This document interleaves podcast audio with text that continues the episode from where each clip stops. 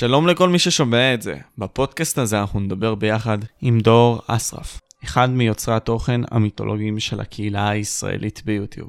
אשר בשלב מסוים עם ערוצו דור וארז הגיע להיות הערוץ עם הכי הרבה מנויים, וסגר כ-12 מיליון צפיות בערוצו. בנוסף לכל הוא חגורה סגולה ב-BJJ וסטודנט למדעי המחשב באוניברסיטה הפתוחה. בפודקאסט נדבר על מה דור חושב על הקהילה הישראלית כיום, נדבר על BJJ, על ההתקדמות הטכנולוגית, אבל הרגרסיה הביולוגית, ולסיכום נדבר גם על ה-UFC. אז זהו, זה בעיקרון חברים. תעקבו אחרי הפודקאסט בכל הרשתות החברתיות. תודה רבה שאתם צופים, ובואו נתחיל.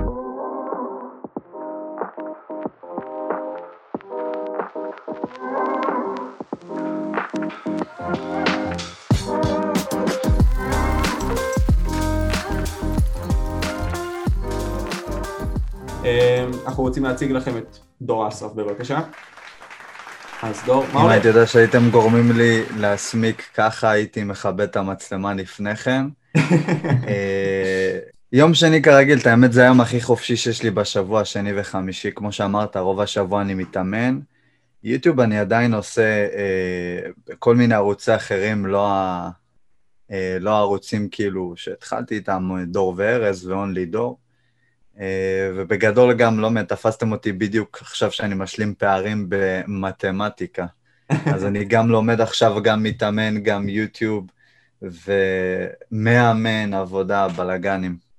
מה אתה לומד לא במתמטיקה, אם אפשר לשאול? כי אני גם אה, אוהב ממש מתמטיקה ורוצה ללמוד את זה. זהו, אני עכשיו בדיוק משלים לחמש יחידות, כאילו, אני לא חייב את זה לתואר, אני עושה מדמח באוניברסיטה הפתוחה, אז מומלץ שם להשלים לחמש יחידות, למרות שזה לא תמיד בא לידי ביטוי, רק אם תתחיל לעשות האלגוריתמיקה ודברים כאלה.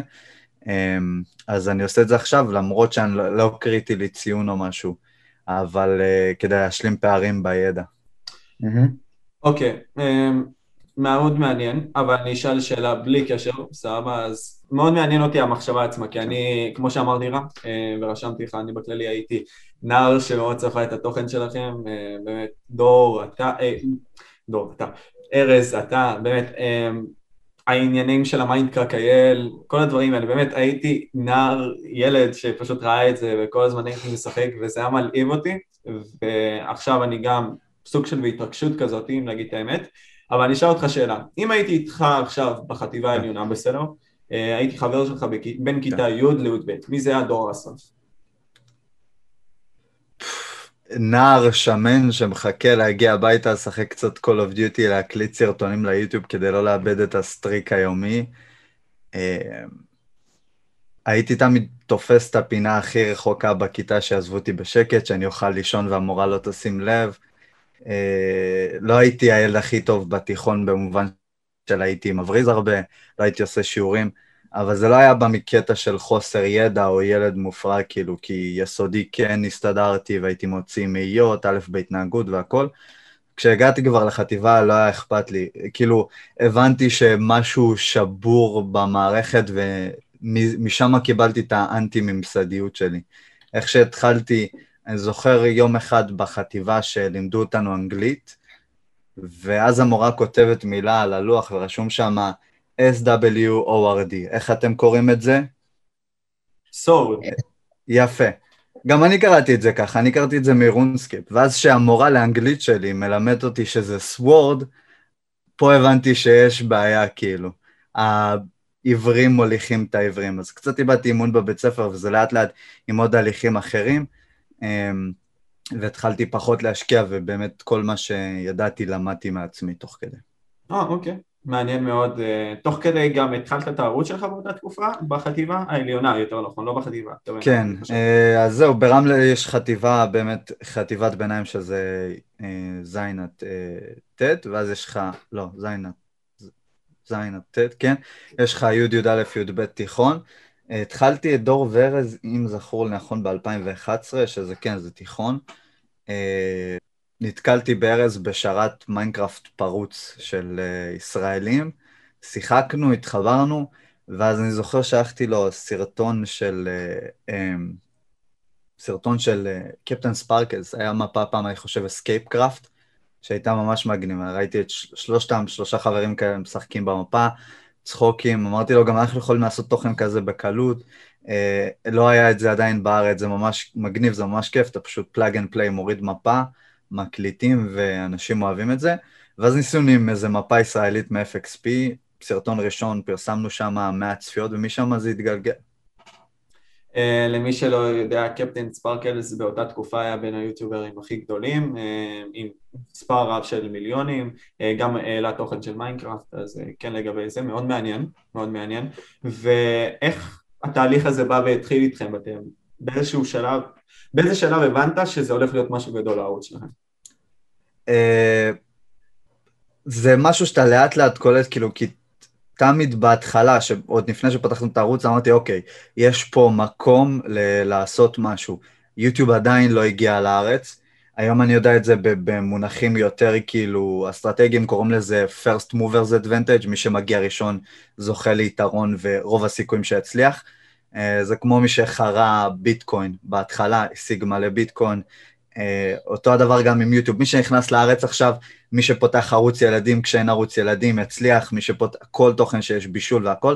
אנחנו היינו פשוט בין הראשונים להתחיל Minecraft, היה עוד לפני זה את StarCraft, וגם הם זכו להמון הצלחה. עוד, עוד לפני שאנחנו הגענו למה שהגענו, הם היו מובילים בקהילה, ובאמת אחרי כל סרטון שהעלינו, וראינו שיש עוד צפיות ועוד צפיות, ובסרטון הראשון למזלנו קיבלנו פידבק די טוב, אנשים גם אהבו, גם התחברו וקיבל משהו כמו 100-200 צפיות בלי סובסקייברים בכלל, בזכות FXP, אה, וזה סוג של כדור שלג מתגלגל ביוטיוב. אם הכל הולך טוב ואתה מוציא תוכן שאנשים אוהבים, אז אתה תמצא את עצמך בעוד שנה, שנתיים מצליח.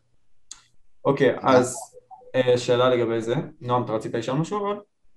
אמרתי לגמרי פשוט, גם אני חושב שגם בכל, בכל תחום, גם אם תשקיע ותעבוד על זה, אז תגיע לאן שאתה רוצה להגיע.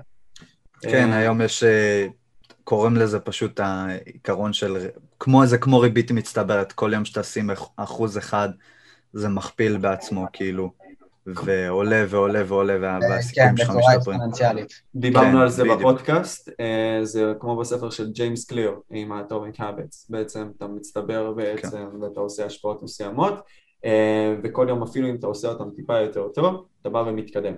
אה, אז כן לגבי זה.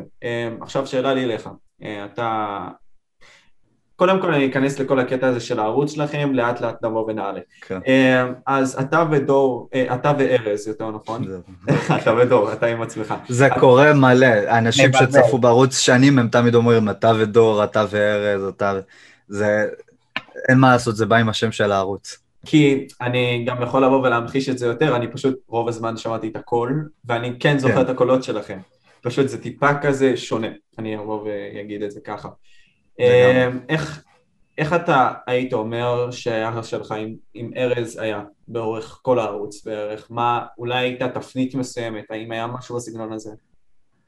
Uh, אני לא חושב שהיו ריבים גדולים, ובמבט לאחור זה כאילו, שנה אחרי שאני וארז כאילו הכרנו אחד את השני, תכלס חלקנו חשבון בנק במרכאות, היה לנו את הפייפל המשותף של הערוץ ובו חלקנו בהוצאות ובהכנסות. אה, ושמחנו אחד על השני מהרגע הראשון, שנינו כזה laid back, רגועים, לא לוקחים דברים יותר מדי ברצינות. אה, והיה קליק בצורה מיידית, ובגלל זה הערוץ כל כך הצליח, ואני לא חושב חוץ מהם, מעבר לעוד, כשהיינו עוד יותר צעירים, פעם אחת מישהו העיף מישהו מהסקייפ, דברים כאלה, חוץ מקטנות כאלה זה אף פעם לא הגיע למשהו מעבר, ואני עד היום מדבר איתו, ובקשר איתו. משחקים מדי פעם League, מה שיוצא כאילו. הבנתי אותך. אה, מאוד מעניין, כי אני אישית הגעתי לשלב שאני רק רואה את הסרטונים שלך, אז לא הבנתי כל כך. אז פשוט יצא מין סוג של הפרדה כזאת. אה, אתה יכול לבוא ולפרט עליה? יש משהו? אה, צה"ל קורא לכולנו, כאילו, אנשים בדרך כלל באמריקה בגיל 18 הולכים או לקולג' או לפורנו, אצלנו זה צה"ל, אין כאילו הבדל, כולם, הצבא דופק אותם, ואני איכשהו הצלחתי לשמור על סוג של כמות העלאות מסוימת, למרות שהאיכות של התוכן ירדה באותה תקופה. הייתי מגיע סופש כזה, הייתי מנסה להקליט כמה שיותר אה, סרטונים וללקט כמה שיותר תוכן ביחד, אה, וארז עזר לי מדי פעם, ואז כשהגיע התור שלו בצו, הוא באמת לא יכל לעשות כלום. אה, אני חצי שנה הראשונה שלי הייתה די עמוסה עד שכאילו קיבלתי תנאי שירות ובאמת יצאתי ליומיות, ומאז עוד העליתי טיפה בערוץ, אבל לא ממש השקעתי, וארז איכשהו התחיל, הוא התחיל uh, קרבי, אז לא היה לו בכלל זמן, כאילו. בן כמה אתה עכשיו כדי שנדע timeline? אני כרגע בן uh, 25, נושק ל-26 אוגוסט. אוקיי, okay, מעניין. כן.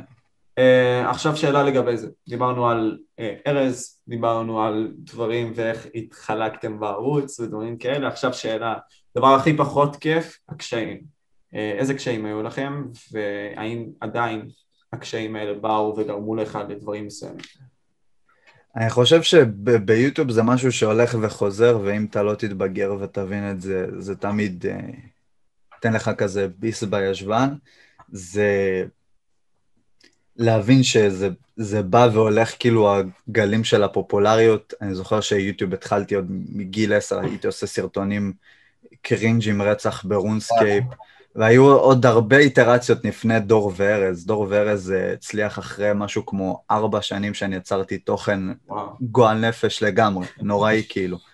וגם היום, עשר שנים אחרי, אתה קולט שאתה מבין שכאילו, כשאתה מסתכל מהצד ואתה רואה נגיד חברים שלך ש... אה, והשקיעו בתוכן, נגיד תקופה לפני ש, שהעליתי, הייתי משחק הרבה עם חבר'ה שהיה להם את ה clan סנאפ, שהם גם הגיעו לאיזה אלף אלפיים סובסקייברים מתוכן של פלייסטיישן, והיה גם את פיקסטורה. אה, והכרתי אותם טיפה לפני שהם יצרו תוכן, או את פיקסטורה כשהוא התחיל ליצור תוכן, ואחד מהדברים שאתה רואה ביוטיוב כשאתה לא משקיע, ואתה לא שם את עצמך בתוך זה, נוצרת לך קינה מסוימת, ואתה כאילו שונא את היוצרי תוכן האחרים, כי אתה אומר, אני יכולתי להיות שם, אני מבין את הבלופרינט, אני יודע איך להגיע לשם, וזה מה שאתם תראו הרבה גם מיוטיוברים ישנים שהם פתאום חוזרים ועושים סרטונים, אז הם יגידו לך, תשמע, אני לא אוהב את הקהילה, אני לא עוזב, זה נכון במידה מסוימת שאולי הם לא אוהבים את איך שהדברים נראים עכשיו, אבל הם יודעים באיפשהו בפנים שאם היו ממשיכים, מעלים תוכן, אה, או היו הולכים לפי המטה ודופקים בה ועושים את מה שצריך, שהם יודעים שצריך, הם גם היו יכולים אה, להיות שם. וזה גם האבקות סוג של עם אה, אובדן רלוונטיות, שזה חלק בלתי נפרד משואו ביז ועכשיו יוטיוב, שזה אה, משהו בפני עצמו שהוא כמעט כמו, כמו זה, ואני חושב שאתם תראו הרבה יוטיוברים ש, שביום שהאלגוריתם משתנה, יאבקו שוב פעם להיות רלוונטיים וייצאו קצת דברים קרינג'ים ופתטיים. לנועם ולי, אני מאה אחוז יודע שיש לנו את השאלה הזאת, היא משותפת. Uh, המטה, דיברת עליה. Uh, מה אתה חושב כן. על הקהילה היום? Um, יש הרבה דברים טובים ויש הרבה דברים רעים. דברים טובים זה שאיכות הפקה עלתה בצורה מדהימה, כאילו, אה, מרמה של פעם היינו מעלים תוכן ב-720p, כאילו רק, בג... רק הרינדור 720p, הצילום לא באמת 720p, אה, הסאונד היה נוראי, הרבה חרחורים, אה, רעשי רקע, אנשים צועקים ברקע, בלאגנים, ואנשים עדיין נהנו לראות את זה, כי זה היה תוכן שהוא genuine, שהוא כנה, שאנחנו נהנינו לעשות ואנשים נהנו לצפות בו. היום יש, זה יותר פורמולי ויותר כזה, יש blend בין אה, טלוויזיה ליוטיוב, אה, ועם האיכות ההפקה באו גם אנשים שאולי, שלא יראו את זה כעלבון, שפחות הצליחו בטלוויזיה נגיד, אבל מצאו מקום ביוטיוב, אני יודע שיש את השחקנית ההיא, שכחתי את השם שלה, יוטיוברית שעושה vlogging, נועה משהו נראה לי, שהיא לא הצליח לה במשחק ואז היא הלכה ליוטיוב והיום עם איזה 200 אלף סובסקייברים, אתם, אם אני אדע את השם אתם תזהו על מי אני מדבר. אמ, ומה עוד רציתי להגיד? כן, והיום זה, יש, יש יותר טיפה meta של reaction, אה, הרבה quick edits, תוכן כזה שהוא twitchy, שהוא זז מהר, כל שלוש שניות חייב מים, חייב, חייב איזה משהו שיעלה את הדופמין של הצופה כדי לשמור על התשומת לב ועל הפוקוס. ופעם היינו פשוט יכולים לזרוק gameplay של Call of Duty ולדבר על איזה נושא ועם אה, ולהתחיל לגמגם, אה, וזה עדיין היה עובד. חלק ממני עצוב שאי אפשר לעשות ככה תוכן כמו אז, אה, וגם שהאלגוריתם טיפה ישתנה והוא יותר מעודד או תוכן נישתי או תוכן טרנדי, אז אין באמת מקום למשהו באמצע. וזה באמת, עכשיו יש meta, אין מה לעשות, חייב לשחק לפי ה meta. אתה לא, אתה לא כמו פעם שהיית מגיע לדור וארז 30 אלף סובסקייברים, ואז סרטון מגיע ל subscribe box וכולם צופים בו, אלא הסרטון מגיע לדף בית, אה, אם הצופה אה, ראה את הסרטונים הקודמים, ואם הוא ידלג על הסרטון הזה, איזה סיכוי שהאלגוריתם לא ימליץ על הסרטון הבא, ואז אתה נדפקת כאילו. אז אחד הדברים היותר טובים, פחות טובים כרגע ביוטיוב. מעניין. אה, אני אישית, כנער שרוצה לראות תוכן, אני לא מתענג מהתוכן. אני לא יודע אם זה בגלל שהתבגרתי או לא, אבל פשוט התוכן שפעם ראיתי הוא כבר לא רלוונטי. יש רק ערוץ אחד שהוא ערוץ ספורט שאני רואה, שזה פיני, אמ, שאני רואה, זהו. הוא שעושה את המעקב דיה, נכון? כן, כן. כן, גם אני, אני רואה בגלל דני אבדיה, אני דווקא אוהב אה, כדורסל. והוא עושה תוכן איכותי, הוא בדיוק, זה גם העניין של ה-first movers שאמרתי מקודם, הוא בא ופשוט מילא פינה שהיא ריקה לגמרי ביוטיוב, שזה ספורט קוורג' אבל ביוטיוב בעברית, הוא תפס את זה והצליח, ויש לו תוכן ממש טוב. כן, אנחנו גם בזמננו לפני איזה שלוש שנים, למרות שלא היו מתייחסים אלינו, גם אני אישית חשבתי על זה ואמרתי לעצמי, אה, למה שאני אעלה את זה? וזה נראה לי הטעות, אה, נראה לי הטעות שאנחנו פשוט מגבילים את עצמנו, במקום לחשוב, לגמרי. להסתכל על התמונה הגדולה, אה, פשוט לבוא ולעשות את זה. מה זה משנה עכשיו, אתה בן 14, אה, כמו שאתה היית בתקופה שלכם, של דור, שלכם, דור וארז, של הערוץ שלכם. עוד אפילו לפני זה, הייתי עושה סרטונים מגיל 10, נוראים, מגיל 10. נוראים, כן.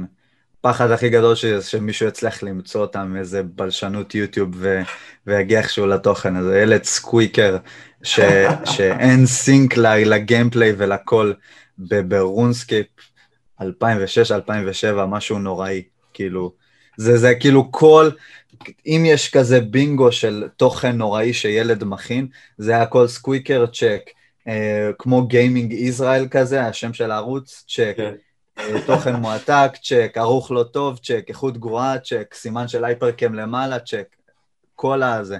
ומשם כאילו להיום אתם, אפשר לראות את ההבדל של מה קורה שאתה משקיע ושאתה מטמיע. אבל זה משהו לדעתי, לדעתי מדהים, כאילו, אני זוכר את עצמי, הפעם הראשונה שנחשפתי ליוטיוב זה אולי, אולי כיתה ו', שזה לא, שזה לא גיל עשר. אז אה, כבר לעשות תוכן בגיל עשר זה, זה די אה, מרשים בעיניי. לא משנה גם. כאילו... כן, אם אתה נמצא, אם היית נעול כמוני במחשב ולא היית אוהב לצאת, זה, היית מגיע לשם באופן טבעי, אבל אה, כן, אני חושב שכל דבר שתתמיד בו בסוף ת, כאילו תהיה master, תשים את הזמן הנכון ו- ותשקיע, אתה תראה תוצאות כאילו, וזה אחד הדברים הכי כיפים שיש. אוקיי, okay, אז שאלה לגבי זה, אתה דיברת עכשיו על mastery ובאמת הגעתם בעצם לשלב מסוים שהייתם בין היוטיוברים או היוטיוברים, היוטיובר הכי גדולים בקהילה מבחינת כמות עוקבים, אה, עובדתי, אני גם זוכר את זה, אה, אבל פתאום עכשיו אתה הגעת לשלב, אתה עם הערוץ שלכם, סוג של עדיין קוראים לו דור וארז, אה, שלא עלה בו תוכן שנה. אה, עכשיו okay. אוקיי. לצופים שככל הנראה רואים את זה ומכירים את הערוץ, הם לא כל כך יודעים. אה, האם יש... מה, מה הקטע? מה קרה? אז אה, זה קודם כל שילוב של הרבה דברים מהצבא החלק הכי עיקרי אה, ביניהם, ובאמת היו גם כמה דברים שפשוט הוציאו אותנו מהמשחק, לא היה כיף, אני זוכר שהנה, סקופ, חשיפה בפודקאסט ראשונה שלכם, גיימין הראשון שאני זוכר שמתי פעם ראשונה שדברים התחילו להיות רציניים, היה כנס גיימינג, קראו לו גיימין.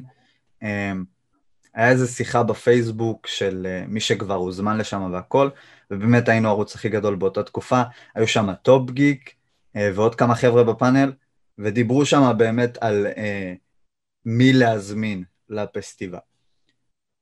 החליטו להזמין אותנו, ואז אה, כאילו לפאנל של היוטיוברים, אנחנו היינו שחר סויקיס, טופ גיק ועוד כמה חבר'ה, אה, אני חושב קילינג HSX, לא זוכר מי, מי היה שם כולם, שצירפו אותנו לקבוצת צ'אט של הפייסבוק, ארז עשה קצת תחקיר גלה למעלה וראה כמה טופ גיק ניסו קארין ספציפית לחבל ולהגיד לא להזמין את דור וארז, אה, תוכן שלהם לא טוב, משהו כזה, יש להם קול מונוטוני, דברים כאלה, שזה די נכון, הקול שלי די מונוטוני, אה, אבל הם ניסו לחבל ולהרוס אה, לנו כשהם בדיוק התחילו לעלות, אנחנו היינו הערוץ הכי גדול, וגם אנחנו עזר, עזרנו להם, אנחנו בעצמנו, היה לנו באותה תקופה פודקאסט, כשהיה להם איזה משהו כמו 600 סובסקייברים ולנו היה איזה 20-30 אלף, הזמנו אותם לפודקאסט איתי, עם ארז, עם מורת, עם בקסטר באותה תקופה, היה, קראו לה מסתלבטים, אם אתם זוכרים, אה, והם קיבלו בוסט של סובסקייברים מזה, ותמיד ניסינו לתמוך בהם. אני זוכר באותה תקופה זיהיתי שנמרוד אה, היה מקומי קומי,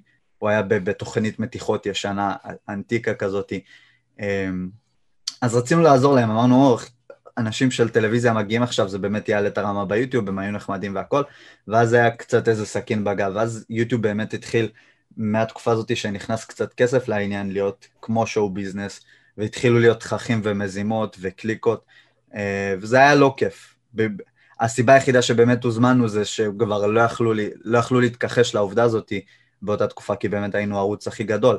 אה, וזה כבר התחיל, משם התחיל לחלחל, והצבא הוסיף לזה, ואז נפילה מהתאהבות מהתוכן, לא, לא, לא אוהב לעשות יותר כאילו מיינקראפט באותה תקופה, ארז לא היה שם הרבה הורדת מוטיבציה והרבה דברים בחיים שהכשילו את זה אחר כך.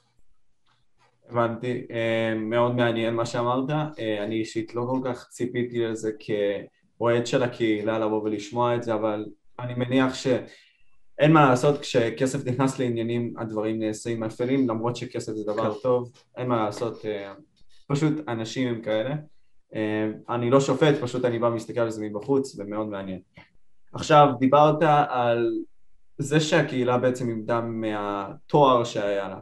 היא הייתה תוארה סוג של אה, היינו בחיתולים שלנו, בוא נגיד ככה, ואיבדנו את זה. עכשיו, אנחנו בתור פודקאסט, מה אני אגיד לך, הקטע שלנו, אנחנו מנסים כמה שיותר לבוא ובסופו של דבר לשאוף לכך שאנחנו נביא אנשים שהם לא רק המטה, העיקרון שלנו הוא לבוא ולשמוע כל אדם, בעצם היותו אדם עם סיפור מדהים. דוגמה, אתה עכשיו דור, יש לך סיפור מדהים כי היית יוצר תוכן ואתה עד עכשיו יוצר תוכן, אתה גם מתאמן ואנחנו נשאל אותך הרבה מאוד שאלות לגבי זה כי אנחנו שנינו גם מתאמנים אה, ואוהבים MMA, BJJ, דברים כאלה. אה, מחר יש לנו את אילי ברזילי בפודקאסט גם, אה, בכללי, אז אנחנו לאט לאט מנסים לבוא ולהביא אנשים ומקווים כמה שיותר למשוך אנשים כנים ואמיתיים לקהילה שלנו כי חסר לנו את זה. אני ונועם, כשאנחנו רואים תוכן אנחנו מנסים לראות אנשים שבאמת מדברים מהלב אלינו, ואנחנו איבדנו את זה.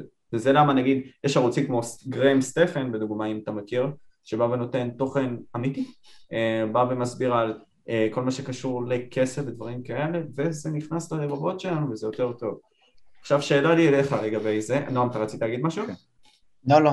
אוקיי, אז מי לדעתך היוטיוברים לכרגע שעדיין יש להם את התואר הזה, זה, אה, ב- בישראל, אני, ייקח לי זמן להיזכר ולחשוב על זה, נגיד מישהו שמזכיר לי תוכן יחסית אולד סקול, אני חושב קוראים לו אורי ורד, הוא עושה כזה מערכונים ויינים קצרים, מצחיקים, רואים, ש, רואים בתוכן שלו את האישיות שלו, כאילו. אה, הבחור שעשה אה, את המערכון שלו על הדר אשוח, אשח נפוח קוראים לזה, אם אני זוכר נכון. אחד הדברים הכי קוראים שיש, כן? אמ, הוא באמת מזכיר לי תוכן ישן כזה, תוכן סטייל וייני כזה, דברים ממש מצחיקים שהם קצרים, אה, קל לצרוך, כיף לצרוך אותם. הוא, הוא משחק דמויות במערכונים, הוא לא משחק דמות ומוכר את זה כמשהו כנה נגיד כמו, אני אפתח עכשיו על כל יוטיוברים, אה, מישל טרוני שמקצין את הדמעות ומקצין את הרגשות, או יוטיוברים אחרים שהם דמויות אה, כמו, איך קוראים לו? נדב הצב, מה השם של הערוץ שלו? אני כבר שכחתי. מה קורה צבים? כן, דקה. כן. אה, כל הערוצים האלה שהם באמת formulaים ויש סוג של דמויות והם מדברים ב cadence מסוים, כן, דה ראדר, cadence מסוים, והם קופצים על התוכן הכי טרנדי שיש, שזה לא משהו שהוא פסול, כן? אבל אה, יוטיוב היה באמת פעם יוטיוב, כאילו אתה מעלה את עצמך לאינטרנט, לצינורות של האינטרנט. היום זה פשוט אנשים ש... אה, לא יקבלו בהכרח חוזה בטלוויזיה לתוכנית, אז הם מעלים תוכן שהוא טוב ושהוא מבדר אנשים, או שהוא אה, טוב לקהל שצורך אותו, והם מוצאים שם את הנישה שלהם, כי אם יש משהו שהאלגוריתם הוא טוב בו היום זה למצוא את הנישה, ואם תמשיך בה, אז הוא, הוא יתגמל אותך בזה. אה, וזה באמת התוכן שיש עכשיו. מעטים מאוד הערוצים באמת שהם הם, אה, באים מקטע של אישיות, אנשים שמראים את עצמם ויש המון ערך לתוכן שלהם, ובדרך כלל לצערי הרב האלגוריתם לא אוהב את זה, כי הם יקפצו מנושא לנושא והם יותר כלליים, פחות נישתיים, ובאמת יוצא שאולי סרטון אחד שלהם שיצליח ועלה ו... ובאמת סחב את הערוץ למעלה, אחרי זה שהם יעלו סרטון על נושא אחר והם רוצים לדבר על נושאים טיפה יותר כלליים בחיים. אמ, זה יכול טיפה לדפוק אותם. אה, בגלל זה אתם רואים היום ערוצים נגיד שהם עושים livestreamים בנפרד ותוכן שהם מעלים בנפרד, כי אם אתה מעלה תוכן קבוע ואף אחד לא בא לראות את ה livestreamים שלך, אז כאילו יוטיוב אומר, אוקיי, אה, ערוץ קצת חלש, הוא, הוא לא באמת מבדר, אז אתה חייב להישאר בתוך הקופסה שלך שבנית. עושים גם פלטפורמות אחרות, כמו טוויץ' וכאלה. כן, זה הסיבה שאני הפסקתי ב-only door שעשיתי אחרי זה, אמרתי אוקיי, אני רוצה להראות לעצמי שאני כן יכול להצליח אם אני משחק את ה meta, מעלה תוכן שהוא פופולרי, טרנדי, אז עשיתי פורטנייט, הגעתי תוך איזה שנה ל-30 אלף subscribers, הייתי ממשיך משם, זה היה מגיע לאפילו יותר, מלא סרטונים עם מאות אלפי צפיות שם. אמ, ואמרתי זה לא כיף, ואני גם עכשיו תקוע במשבצת הזאת של פורטנייט. ואם אני לא אמשיך לאיזה דמות מסוימת שבניתי כמו דרדר ודברים כאלה, אנשים לא יצפו בתוכן שלי. אה, הוא לא היה מבוסס אישיות, אז לא יכולתי לעשות אה, תכנים שהם אה, אחרים, יותר כלליים. והייתי תקוע בקופסה הזאת של, ה, של פורטנייט. ובעצם אני חושב שהאלגוריתם של יוטיוב עכשיו, שהוא טוב ממש בלהשאיר אותך באתר, כי הוא יודע על איזה סרטון הבא להמליץ לך, הוא גם דופק את ה-U בתוך היוטיוב. ואתה לא באמת יכול להביא את עצמך, אלא אם כן בנית ממש ערוץ שהוא מבוסס על אישיות, שזה משהו שייקח לך שנים לבנות. זה נקודה מאוד מעניינת, שבעצם אתה חושב על השם הזה, ואהבתי. כן, זה, זה כבר לא ככה לצערי הרב, וחבל מאוד, כי זה אחד הדברים שהכי אהבתי. תוכן שהוא כאילו diamond in the rough, מה שנקרא, ולא בהכרח משהו סופר מלוטש, ואיך שהמצלמות נדלקות, יש את האיפור, הוא בתוך הדמות, הוא לא יוצא ממנה. אין שום דבר כאילו כן, וזה משהו שמאוד מאוד חסר ביוטיוב. אמ, וזה משהו גם ש... גם היו, היו פעם גם תכנים מאוד מאוד uh, מוזרים ב- ביוטיוב פעם, uh, קונספירציות והומור ממש אפל ודברים כאלה, וגם זה עף מהאתר, והוא מאוד נהיה sanitary, ואתה צריך ללכת לאתרים עוד יותר צדדיים באינטרנט, uh, שזה מאוד קשה עכשיו, כי כולנו מבלים את רוב הזמן שלנו בגוגל, יוטיוב, פייסבוק, טוויטר, לא מעבר לזה. וזה מה שחבל. אני שמעתי, אמ, קודם כל הפירוק שנתת הוא מאוד מדהים, גם אתה נותן הרבה מאוד מידע אלגוריתמי שהוא לא נגיש להרבה מאוד אנשים, הם לא כל כך יודעים את המחשבות האלה, מן הסתם שזה לכאורה אולי ברור מבחינת המרקטינג, ה meta, השימוש בדבר הגדול, הטוב, האטרקטיבי בוא נגיד לכאורה. זה הולך עכשיו. שזה הולך עכשיו, נכון. אמ, לא כולם יודעים את זה וזה מאוד מעניין מה שאתה זורק לי, אבל אני אקח אותך טיפה אחורה. אמ, יש הרבה מאוד נגיד יוצרי תוכן שאני די בטוח שאתה יודע, מכיר דברים כאלה, כמו FAQIL, אם אתה זוכר באותה תקופה. כן. אה, כן, מילר. אה, הרבה מאוד יוטיוברים שהיו בתקופה הזאת, ופשוט תוך שנה כזה, התאדו. מה, הצבא, או ש... הכל, כאילו, אני לא יודע עד כמה מילר חשף על השירות הצבאי שלו, אבל אני יכול להגיד שגם הוא היה די רציני. אה, ארז, מילה, כל היוטיוברים שהיו באותה תקופה צבא, פיקסטורה, היה אפילו את לנסר קרו, שהם הם בין הערוצים שהכי אהבתי באותה תקופה, אני לא יודע אם אתם זוכרים אותם, אולי היה להם ערוץ שהוא strictly commentaries, ואם תלכו תראו תכנים בשנים שלהם, היה, היה להם commentaries מצוינים, מגניבים. אה, בטעות השתקתי, בטעות השתקתי, דור. אה, אז תוריד mute, כן. כן. אז uh, היה, להם, היה להם אחלה ערוץ, אחלה vibe. אני אישית באותה תקופה, גם אז, uh, שמילר ו- וכל מיינדקאג וכל החבר'ה היו חברים ממש טובים שלנו. מי שהכי הרבה ראיתי תוכן שלהם בארץ באותה תקופה זה היה לנסר קרו. Uh, כמו שאמרתי, שהיה להם commentaries, הם פשוט היו חבר'ה עם כריזמה שהיה להם תוכן מאוד מאוד מבדר, הם היו עושים חיקויים, מערכונים, או פשוט סתם היו מדברים על נושא, וגם הם נפל עליהם צבא הופמן, אני חושב שהוא דיבר על זה, שהוא עושה אה, קומנטר אחרי תקופה, הוא גם נהיה מפקד טנק, ובאמת כל דור של יוטיוברים אה, נעלם בצבא. הדור הזה אולי יקבל כמו, כמו סלב, כמו סלב זה, זה יומיוד על הרגע הראשון, כי יש להם כבר היום קמפיינים עם עוד ודברים כאלה שהם יכולים לבוא איתם השכרה פיזית לצה"ל, בניגוד אלינו שמה אנחנו היינו אומרים להם, קיבלנו 200 לייקים על סרטון אה, פרק 101 של אה, לא סתם survival, זה לא בדיוק נותן לך יומיות. אה, אז עכשיו פחות יראו את זה, פחות ייעלמו יוטיוברים. אה, הם גם מקבלים יחס של כוכבים. לגמרי, אני לגמרי מסכים איתך, אני יכול לבוא ולראות את זה בדור החדש, שכולם באים ומסתכלים על התוכן הלכאורה אטרקטיבי הזה, שהוא לא בהכרח נותן להם כל כך הרבה מידע אם להגיד את האמת, הוא פשוט בא אני, אני אגיד את זה ככה, אני באמת אגיד את זה כנער עכשיו שמסתכל בדיעבד, מרעיל אותם, לא נותן להם את התחושה הטהורה הזאת, פשוט מרעיל אותם, אבל עכשיו שאלה בכללי לגבי זה שמאוד מעניינת אותי, גם בלי קשר, אמ, עכשיו אתה סיימת, אתה, אתה עכשיו בכלי סיימת עם דור וארז ממה שהבנתי, נכון? כן, אה, אין סיבה להעלות שם תוכן כי אלגוריתם יגבור אותו, זה ערוץ ישן. אה, בלי להיכנס יותר מדי פרטים, זה מאוד מאוד קשה לחזור עם ערוץ שלא היה פעיל לפעילות ושהאלגוריתם יתחיל להמליץ עליך. יש הרבה צופים מתים, סרטון קופץ להם, וברגע שהם לא לוחצים או כי הם התבגרו מהתוכן או כי לא מעניין אותם יותר, אז uh, המבחן הראשוני מבחינת יוטיוב אומר שהסרטון הזה לא טוב, אז הוא לא ימשיך להמליץ אותו לאחרים. ראיתי רק מישהו, ערוצים בודדים שהצליחו לצאת מהם, מישהו בארץ שעשה את זה זה טופסטריקס, שזה אלברט, אם אתם מכירים אותו, הוא היום יש לו עדיין תוכן מיינקראפט פופולרי והולך לו ממש טוב, אה, והוא באמת, אה, תמיד הייתי אומר לאנשים, אל תחזרו, תפתחו ערוץ חדש, תפתחו ערוץ חדש אם אתם רוצים לחזור ליוטיוב, והוא היחידי באמת שהוכיח שאפשר להילחם בזה, אבל זה קרב במעלה הגבעה, מה שנקרא. אה, עכשיו, לגבי זה דיברת על ערוצים איתי, אבל עדיין יש לך את הראייה הזאת, וגם ממה שאתה מדבר עכשיו, של מה זה יוטיוב ודברים כאלה, אז איזה טיפים היית נותן בעצם לערוץ מתחיל, זה יכול להיות ערוץ רגיל, פודקאסט, כן. אה, תלוי איך אתה מחלק את זה, מה היה הטיפים שהיית נותן? אה, תעשו את זה מבוסס, מבוסס אישיות. פיודיפאי, אם אתם מכירים אבא אנד פריץ', הרבה תוכן עכשיו ש...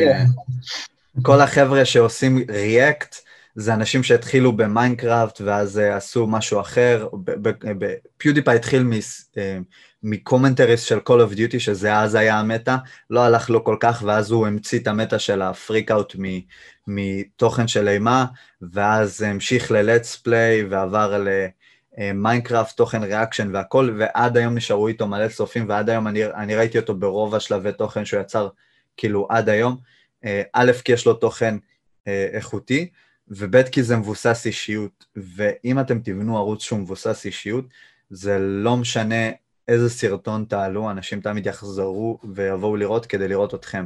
אם תבנו ערוץ ב-OnlyDor שהיה רובו מבוסס פורטנייט, אם אני אתחיל לעלות עכשיו Call of Duty, 40% אולי מהקהל יישארו לראות את זה, כי 40% אולי באמת אוהבים את מה שאני עושה.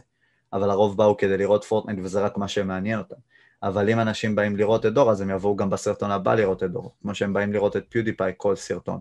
יכול להיות שבסרטון אחד יותר אוהבים את ה meme reviews אה, שלו, או את המיינקראפט let's play, אבל עדיין זה ערוץ שרובו מבוסס אישיות והוא יחזיק לעוד המון המון זמן. אה, וזה באמת מה שהייתי ממליץ לאנשים, או שתיצרו תוכן שתמיד רלוונטי בחיפוש, כמו מדריכים, עכשיו JavaScript, מאלף עד תף. זה משהו שאנשים תמיד יחפשו, תמיד יראו, ורוב התקופה יהיה רלוונטי אה, עד שיצאו עדכונים אה, ממש אגרסיביים ל-JavaScript והתוכן יהיה לא רלוונטי, או ערוץ אישיות שלא משנה כמה סרטונים ישנים וכבר לא צופים בהם, כל, צו, כל סרטון חדש הוא רלוונטי ואנשים ממשיכים איתך מסע כזה לאורך שנים. אז זה חמש. מאוד מעניין הטיפים, אה, אני אישית באמת עצם העובדה שהפודקאסט אני גם נהנה מהטיפים האלה ואקח אותם לתשומת ליבי, אז תודה רבה דור אה, לגבי זה. עכשיו, אני אשאל אותך שאלה כזאתי, איך התחיל כל ה-BJJ, מאיזה שלב זה התחיל? כי אני הבנתי שאתה היית בתור נער, נער כזה שלמרות שהיית נעול כזה, ידעת מה אתה רוצה מהמוח שלך, המוח שלך רצה להתקדם ודברים כאלה. אולי, אני, אני מניח שאתה גם קורא ספרים, אני גם ראיתי באינסטגרם כן. שלך שאתה קורא ספרים. אה, אז נתחיל מזה, נתחיל ב-MMA. אמ, אוקיי. BJJ יותר נכון? אז איך התחלת מזה? אז התחלתי באמת ב-MMA, התחלתי יותר נכון עם קיקבוקס. אני זוכר שתור ילד הייתי חולה על ההאבקות, אפילו שידעתי שזה לא אמיתי. כאילו, המתאבק הכי אהוב עליי היה הקברן, לא משנה מה היו עושים לו, דופקים בו כיסא, קוברים אותו בארון גבורה, הוא תמיד היה חוזר, הוא תמיד היה קם. אה, וזה היה מאוד מגניב בעיניי, כאילו הייתי, אמ, אמרתי, רגע, אם אני שם בזירה, לא חושב שיש משהו שיפיל אותי, אני תמיד הייתי קם, עוד לא הבנתי אז שזה מזויף, אני תמיד הייתי קם, אני הייתי מנצח, אני הייתי אלוף. אה, וכשהבנתי שזה לא אמיתי, אה, אז חיפשתי את זה במקומות אחרים, ובאמת אני זוכר היה פודקאסט בין האהובים עליי שאני רואה באינטרנט תמיד, חוץ מהפודקאסט שלכם, חברים, אה, PKA, שזה פודקאסט שהתחיל משלושה comment, קומנטטורים של Call of Duty, FPS Russia, WoodysGamertag, היום זה התגלגל קצת למשהו שונה, והם אירחו פעם לוחם UFC שם בשם ג'ו לוזן, והוא דיבר על, על ג'ו-ג'יטסו, על כמה זה באמת יותר חשיבה ופחות פיזיות, וש-MMA וכל הדברים האלה, אומנויות לחימה זה באמת כמו כוחות על, שבא מישהו שהוא אה, לא בהכרח הכי גדול, לא בהכרח הכי חזק, אה, והוא לומד והוא מפנים את השיעורים האלה, אה, זה באמת ייתן לכם יתרון ענקי על רוב האנשים. אה, ואז זה היה כזה מאחורה של הראש שלי, ואיזה יום אחד השתעממתי, אה, בתקופה של היומיות אמרתי, טוב, אני אתחיל אה, אימון, ניסיתי ג'ו-ג'יצו בתל אביב, לא כל כך אהבתי פעם ראשונה, אה, ראיתי שהחבר'ה שם היו קצת, אה, הייתי קצת יאיר, אמרתי, מה זה, הם אמורים לדעת MMA, למה חלק מהם עם קרס, למה לא כולם שרירים, 20 אה, אלף קוביות וכל הדברים האלה. עבר תקופה של התקררות איזה שנה, הייתה איזה תפנית קטנה בחיים שלי שאני לא אכנס אליה, אמרתי, טוב, חייב לעשות משהו, חייב אני עומד להשתחרר, אני רוצה לעשות דברים שכן רציתי לעשות ודחיתי כל הזמן הזה. אחד הדברים שתמיד רציתי לעשות, עוד מגיל קטן רציתי להיות כאילו מתאבק, האבקות זה לא אמיתי, הדבר הכי קרוב זה MMA. אמרתי, טוב, אני אתחיל שיעורים של קיקבוקס, הלכתי אה, ישר דבילת אש, הלכתי ליפו, אה, באופן מאוד מאוד מצחיק, קוראים למועדון שהתאמנתי בו, מועדון קרב כמו הסרט למי שראה ומבין. אה, הייתי מתאמן שם ארבע פעמים בשבוע, ראשון, שני, לא, כן, ראשון, שני, רביעי, חמישי, טכניקות, אה, וביום חמישי ספרינגים, אה, וזה היה אולי התקופה הכי כיפית בחיים שלי שהתחלתי להתאמן. שאתה רואה את ה, לאט לאט את ה progress, שאתה משתפר, שפעם מישהו שהיה תופס אותך והיית כל הזמן מגן ושומר על הפנים, פתאום אתה תופס אותו באגרוף, או אתה מכניס לו בעיטה והוא מופתע ממך, ואחרי חודש וחצי אמרתי, טוב, אני חייב להוסיף משהו, MMA זה לא רק קיקבוקס, אלא גם יש עבודת רצפה, יש קלינצ'ים, יש עוד מלא דברים, ותמיד רציתי לנסות ג'ו-ג'יצו ברזילאי, כאילו הייתי מודע אה, באותה תקופה לכמה אה, ג'ו-ג'יצו היא בין האומנויות לחימה היותר אפקטיביות, והייתי חייב לנסות את זה. ואז כשנכנסתי לג'ו-ג'יצו התאהבתי ישר, ובאמת אחרי כמה אימונים, אה, לא הבנתי כמה טכניקה עדיין, כמה זה חשוב אה, באופן כללי באומנויות לחימה, ואמרתי, טוב, שום דבר לא עובד לי עכשיו, כי רוב החבר'ה פה גדולים ממני, שאני מישהו במשקל שלי, לפעמים יוצא לי משהו, אז אני אלך כן, לתחרות. כן. חטפתי משולש, טיטו איתי את הרצפה, אה, ממש תוך דקה, ואז ראיתי את החבר'ה מהצד וממשיכים להתחרות ולנצח. אוקיי, הבנתי שזה לא כי יש פערי משקל, חסר לי עוד המון טכניקה. המשכתי להתאמן, ובאמת, אחרי חצי שנה קצת של אה, ידע בג'ו-ג'יצו, אה, המאמן אמר לי, טוב, יש, יש, התחרות הקרובה, התחרות גי. אתה רוצה להירשם? שכח בכלל שעוד לא קניתי גי, אף פעם לא עשיתי אימון בגי. אמרתי לו, כן, ישר קפצתי על זה, קניתי באותו יום גי, הצטרפתי לאימוני גי, ובאמת עליתי שם הייתי מול, רק מול מתחרה אחד, כי לפעמים uh, יש קטגוריות שהן מאוד דלות במשקלים מסוימים, חגורות מסוימות וגילאים מסוימים. Um, וניצחתי בארמבר, אחרי, אחרי שבתחרות הראשונה טיטו אותי את הרצפה, וזו המדליה הראשונה שזכיתי אי פעם, כי בתיכון הייתי ילד שמן, לא אתלטי, לא הלכתי לשום תחרויות ספורט, לא התקבלתי לשום נבחרת ספורט, לא, לא ניסיתי ולא התמדתי בשום דבר. ואז משם היה כאילו איזה תפנית, אוקיי, אני מתחיל ממש לקבל ערך ממה שאני עושה. אני רואה שככל שאני אשקיע יותר זמן בדבר הזה, יצא לי משם יותר דברים. אה, ומפה לשם, שנה אחרי אני כבר, אה, אחרי שהטמעתי עם הג'ו-ג'יצו ותוך כדי עשיתי גם את הקיקבוקס, נכנסתי ליותר כושר, שמתי לב שאני יותר רגוע ביום-יום, כי, כי יש לזה אפקט מדיטטיבי בעצם, שמישהו מנסה לחנוק אותך, אתה לא חושב על שאר הדברים בעולם, אלא רק מנסה לעצור את הבן אדם שמנסה לחנוק אותך ואתה מנסה לחנוק אותו בחזרה. זה כמו ממש להתרכז בנשימה שלך. אה, אז זה קצת יצר רוגע בחיים שלי. אה, ואז גם יצא שהמשכתי לערוץ יוטיוב האחר שלי, שאני לא יודע אם אתם מכירים, שזה היה ערוץ קומפיליישנס אה, באנגלית של תוכן פוליטי, שניגע בו אחר כך. אה, והוא ממש התפוצץ, תוך חודש הגיע ל-40 אלף סובסקייברים. אה, אני רואה שהמידע קצת זר לכם, אה, והוא גם עשה אחלה כסף באותה תקופה שהוא יצא. המספרים פומביים ניגע בהם אחר כך. תוך כדי, זה כאילו היה כדור שלג של דברים טובים שקרו בחיים שלי מאז שהתחלתי את האומנויות לחימה. דברים השתנו, הרגשתי הרבה יותר רגוע בעצמי, קיבלתי uh, תפקיד מאוד מאוד חשוב בבסיס שלי, עשיתי אותו על הצד הטוב ביותר, והיו לי יומיות, הייתי מגיע לבסיס לשעות בודדות, יוצא בשעה מאוד מאוד מוקדמת, וסיימתי בסוף מצטיין יחידה. קיבלתי צ'ופר לצאת לתגלית ב-2017, שנה אחרי, שנה ומשהו אחרי שהתחלתי את האומנויות לחימה ואת הג'ו-ג'יצו, הגעתי למצב כאילו אחר לגמרי, 180, מהנקודת, אותה נקודת תפנית שדיברתי עליה, שהיה לי ממש נורא והייתי חייב לעשות שינוי, הגעתי למצב שקיבלתי אחד הצ'ופרים שתגדלו חבר'ה, תבינו מה זה תגלית, קיבלתי מצטיין יחידה, יודע להגן על עצמי, שיפור מסיבי בביטחון עצמי, וזה השפיע על כל אספקטים בחיים שלי, וגם יצא לי בסופו של דבר להתחרות, להתחרות נגד אותו אחד שעשה לי משולש בתחרות הראשונה ולנצח אותו בקרב, אז היה פה איזו סגירת מעגל כזאת. אה, ופה באמת הבנתי את החשיבות של אה, מוסר עבודה, ראיתי את זה בכל היבט בחיים שלי והצלחתי ליישם שיעורים מהאומנויות לחימה בכל היבט אחר. וזה הניב תוצאות. מדהים. קודם כל אני אחדד טיפה מושגים לכאלה שלא מכירים, גי זה בעצם החליפה שיש לאנשים כמו ג'ודוק, ג'ודוק, ג'ודוקה מסוים או בן אדם עם BJJ פשוט חליפה אה, שאיתם הם מטילים אנשים ודברים כאלה.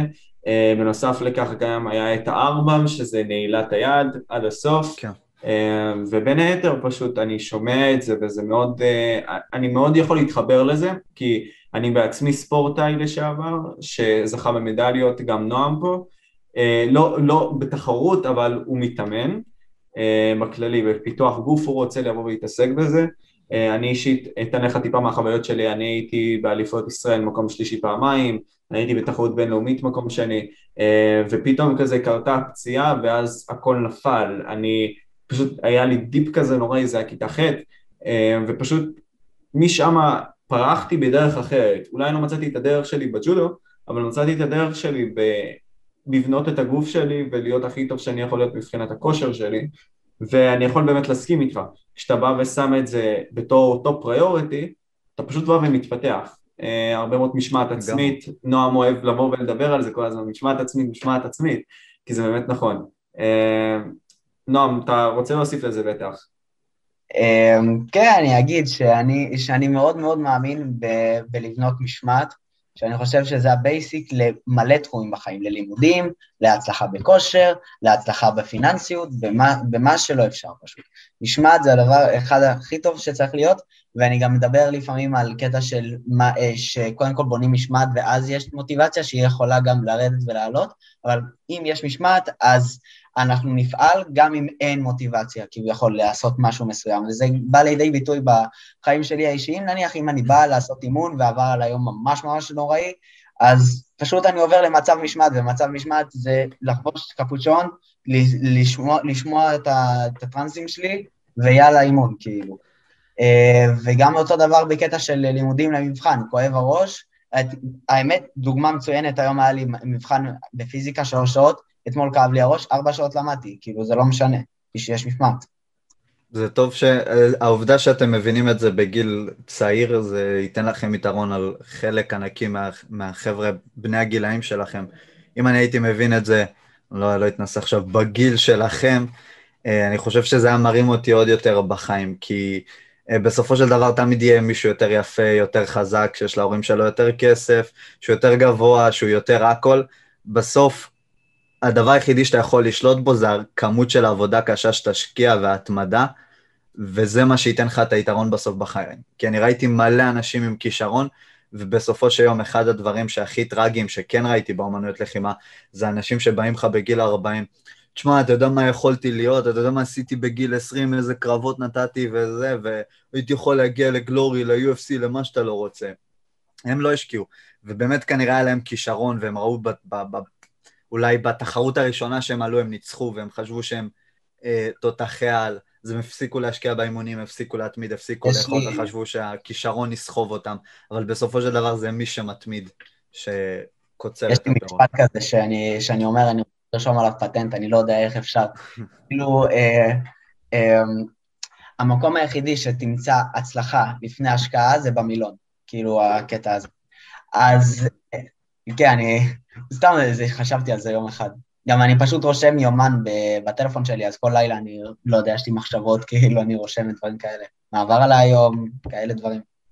זה, זה גם, journal keeping זה אחד הדברים הכי טובים שיש, גם לזכור לך הגיגים כמו מה שאמרת עכשיו, שזה מצוין שלפעמים בא למוח הברקות, זה חשוב מאוד לרשום אותם, ובאמת, כשאתה רושם את זה על דף, אתה מוריד את זה ככה, ובסוף היום אתה מסיים עם הרבה פחות עומס.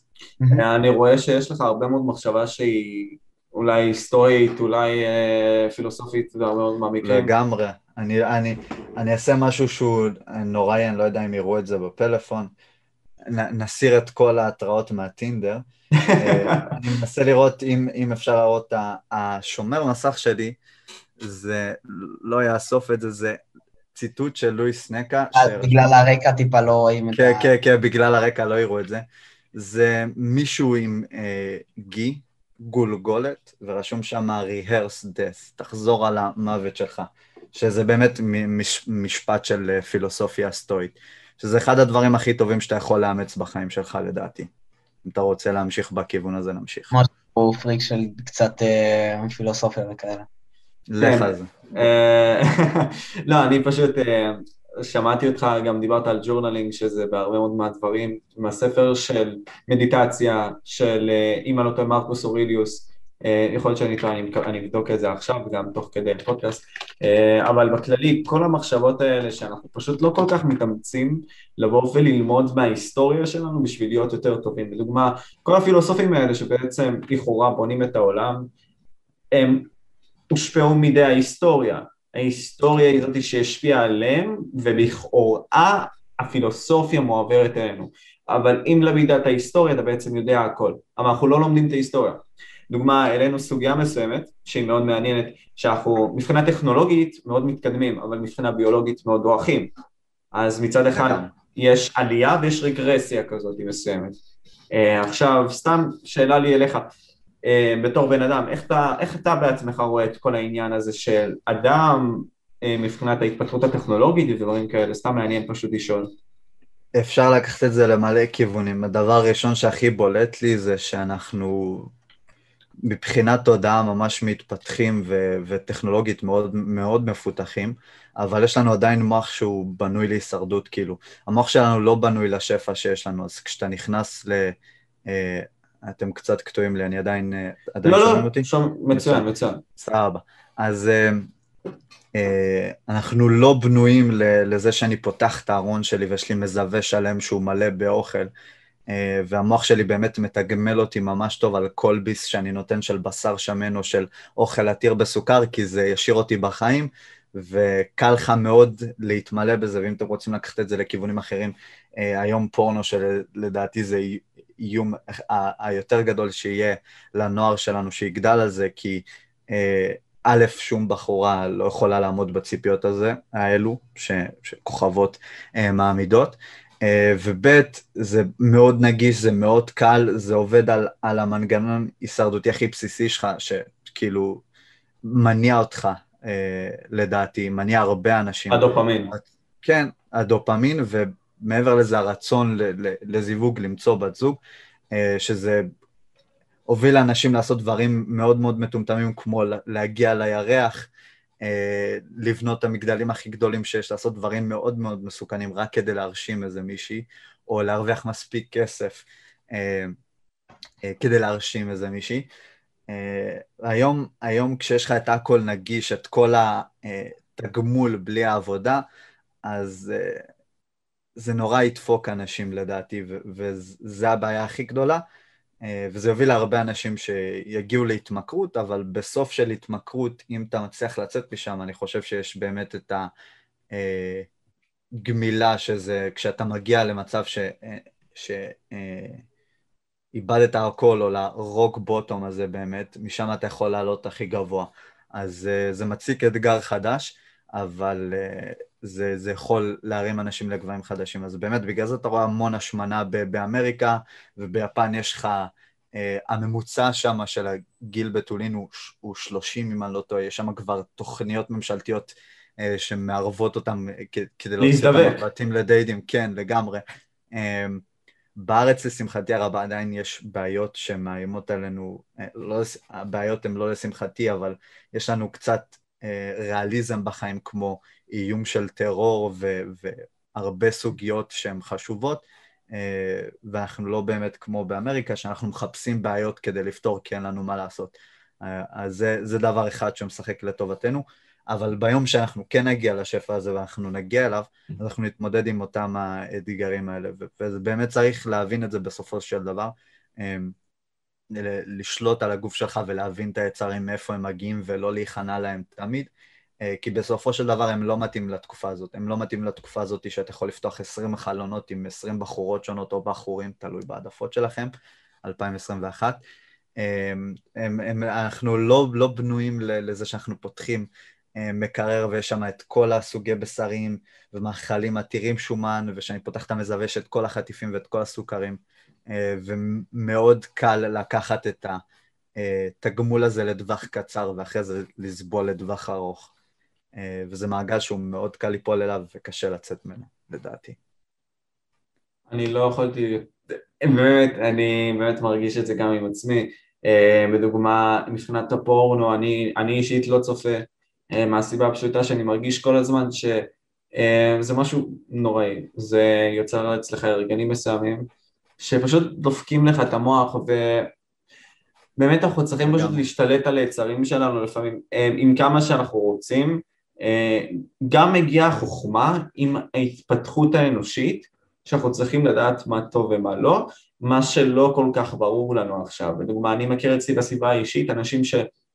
לא מנסים להילחם על הקיום שלהם, לא מנסים להילחם על מה ששלהם, אלא פשוט נותנים לחיים לבלוע את עצמם, אה, שהאדמה פשוט תבלע אותם, הם לא מנסים להתמודד איתם. עכשיו, אני לא שופט, אני, ברוך השם, בנוי איך שאני בנוי, ואפילו אם המצב שלי רע או טוב, אני מרגיש טוב כל יום.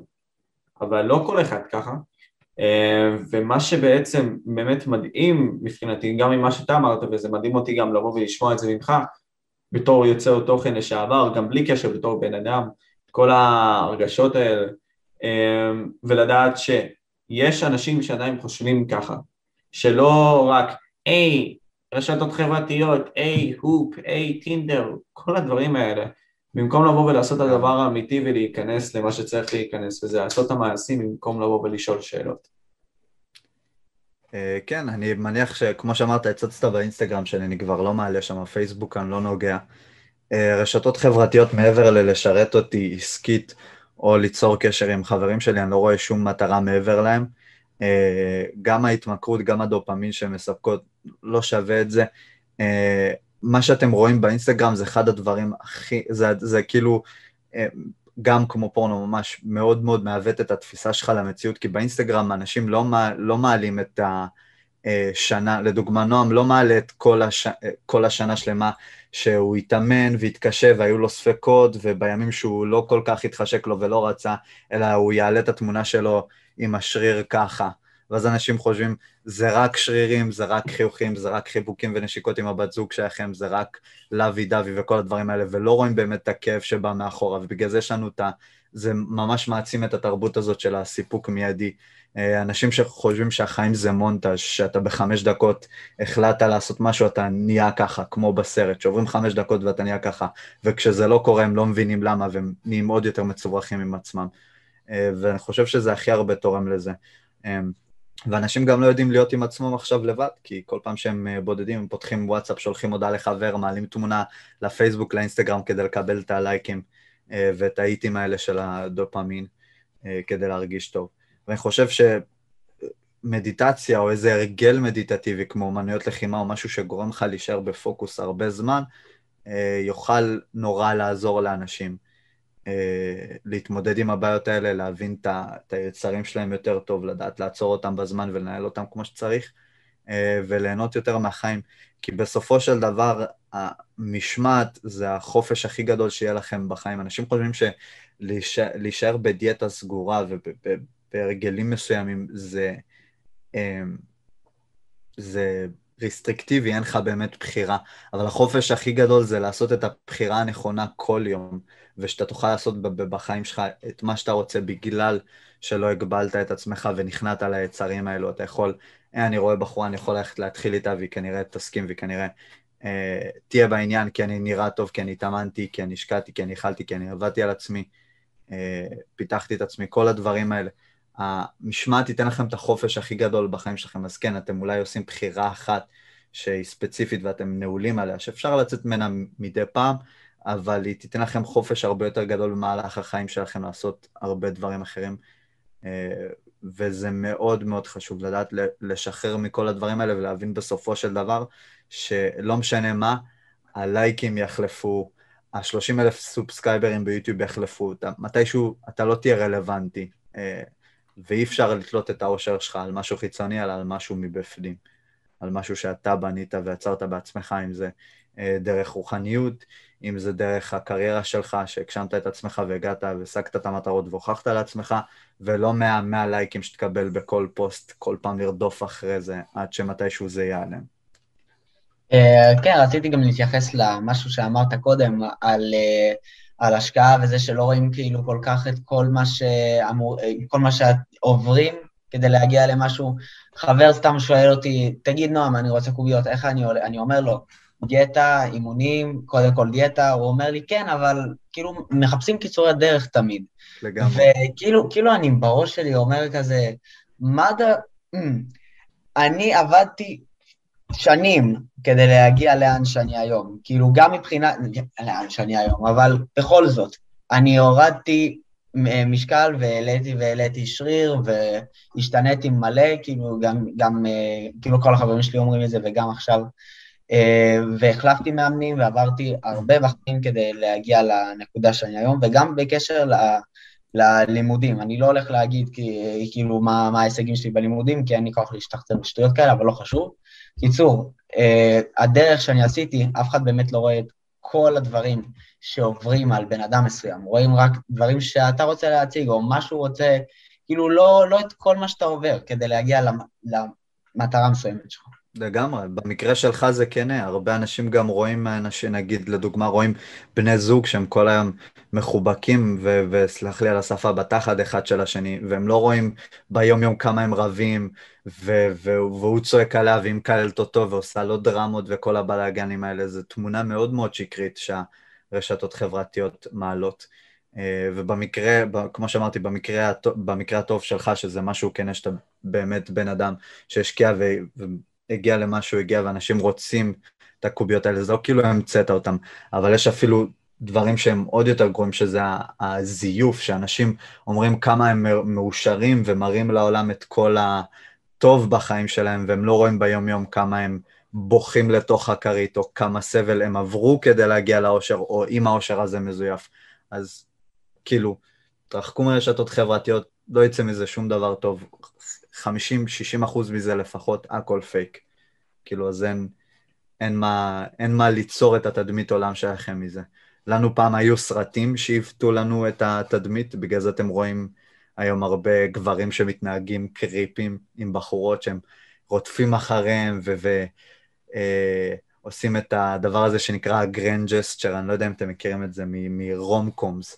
שהוא הולך ושר לה עם אה, רדיו מתחת לבית ועושה מחווה סופר רומנטית וכל הדברים האלה, אז זה פעם הסרטים עיוותו לנו את המוח, היום יש לכם את האינסטגרם שזה אה, יוצר בעיות חדשות. אז כל דור וה, והבעיה שלו.